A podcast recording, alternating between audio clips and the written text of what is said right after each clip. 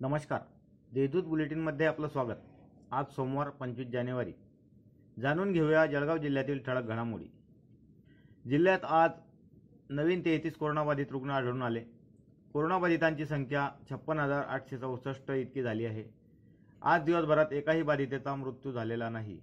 दुसरीकडे बावन्न जण कोरोनामुक्त झाले आहेत अशी माहिती जिल्हा रुग्णालयाचे शल्यचिकित्सक डॉक्टर नागोराव चव्हाण यांनी दिली.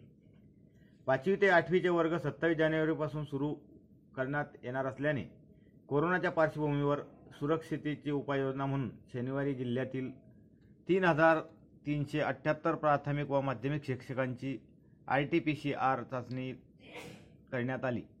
या पहिल्याच दिवशी झालेल्या चाचणीत एकही शिक्षक कोरोनाबाधित आढळला नाही. जळगाव शहरातील पिंपळा परिसरात पांढरी प्लाट भागातील आनंद शंकर पाटील या प्लंबर असलेल्या व्यक्तीने राहत्या घरात गळफास घेऊन आत्महत्या केली.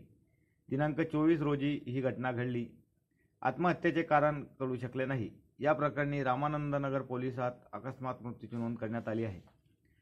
जीवनात उद्दिष्ट गाठण्यासाठी प्रबळ इच्छाशक्तीची आवश्यकता असते.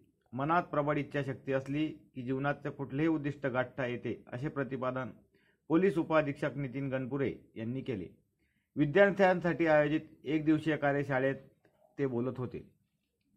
दिव्यांग व्यक्तींना माणुसकीच्या नात्याने मदतीचा हात देणे हे समाजाचे कर्तव्य आहे.